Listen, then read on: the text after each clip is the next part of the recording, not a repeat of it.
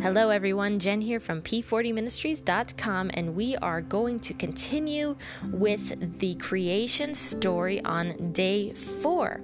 So, let's do a quick recap before we begin our reading today. So, on day one, God created light. So, He created days and nights. On day two, He created the horizon with the seas at the bottom and then the atmosphere and the sky and the clouds and our oxygen on the top.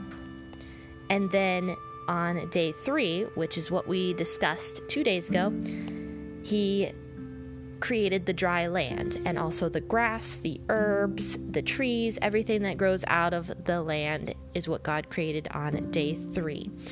So now, pretty much the entire earth is formed. So on day four, God is going to create. Well, we'll find out in a second. So let's go ahead and read Genesis 1 14 through 19.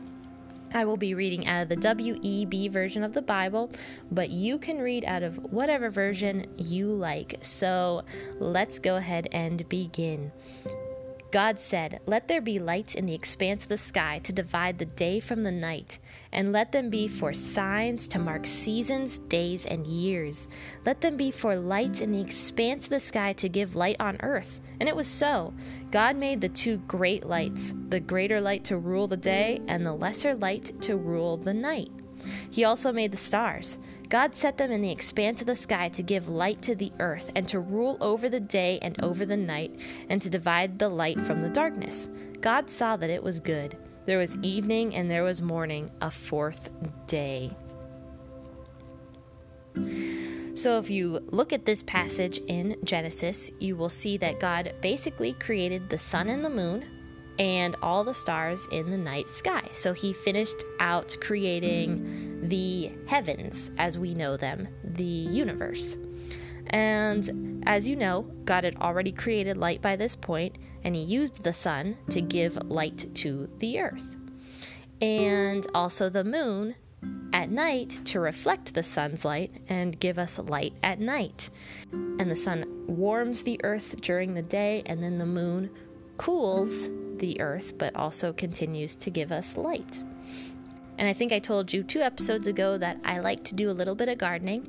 And one day I went outside to take a look at my garden, and it was extremely bright outside. Like it was super, like, it was dark out, but it was so bright. Like the moon was so bright that I could pretty much see everything without having to have a flashlight. And my husband was outside with me, and we went to go look at my garden. And he said like you know it's funny because even though it's dark out right now these plants are still getting sunlight from the moon because it is just so bright outside. So it's just fascinating if you think about the science of the sun and the moon how they work together to produce light and heat and cooling and even the moon gives plants some light in the middle of the night so that they're constantly being fed. That's just more of the genius of God. Now, for me, I do not know how God created light before stars and the sun and the moon. I don't understand that. I know that there are theories on it, and you can research those theories for yourself and take a look at that.